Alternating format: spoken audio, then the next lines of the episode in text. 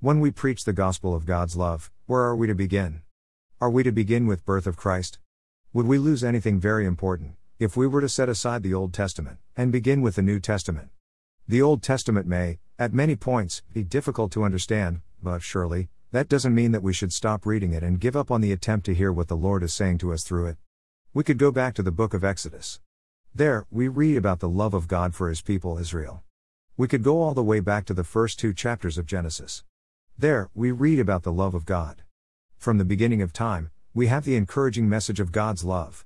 Going back as far as the first two books of the people, Genesis and Exodus, we are reminded that we will miss out on so much if we begin reading the Bible at the start of the New Testament.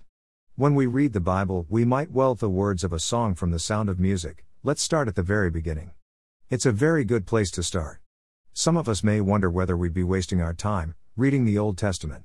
There may be many times you'll be thinking, I can't really see what the Lord is saying to me through this passage, but there may be enough of the light of God's love shining upon you that you will be encouraged to keep on learning from the Old Testament scriptures.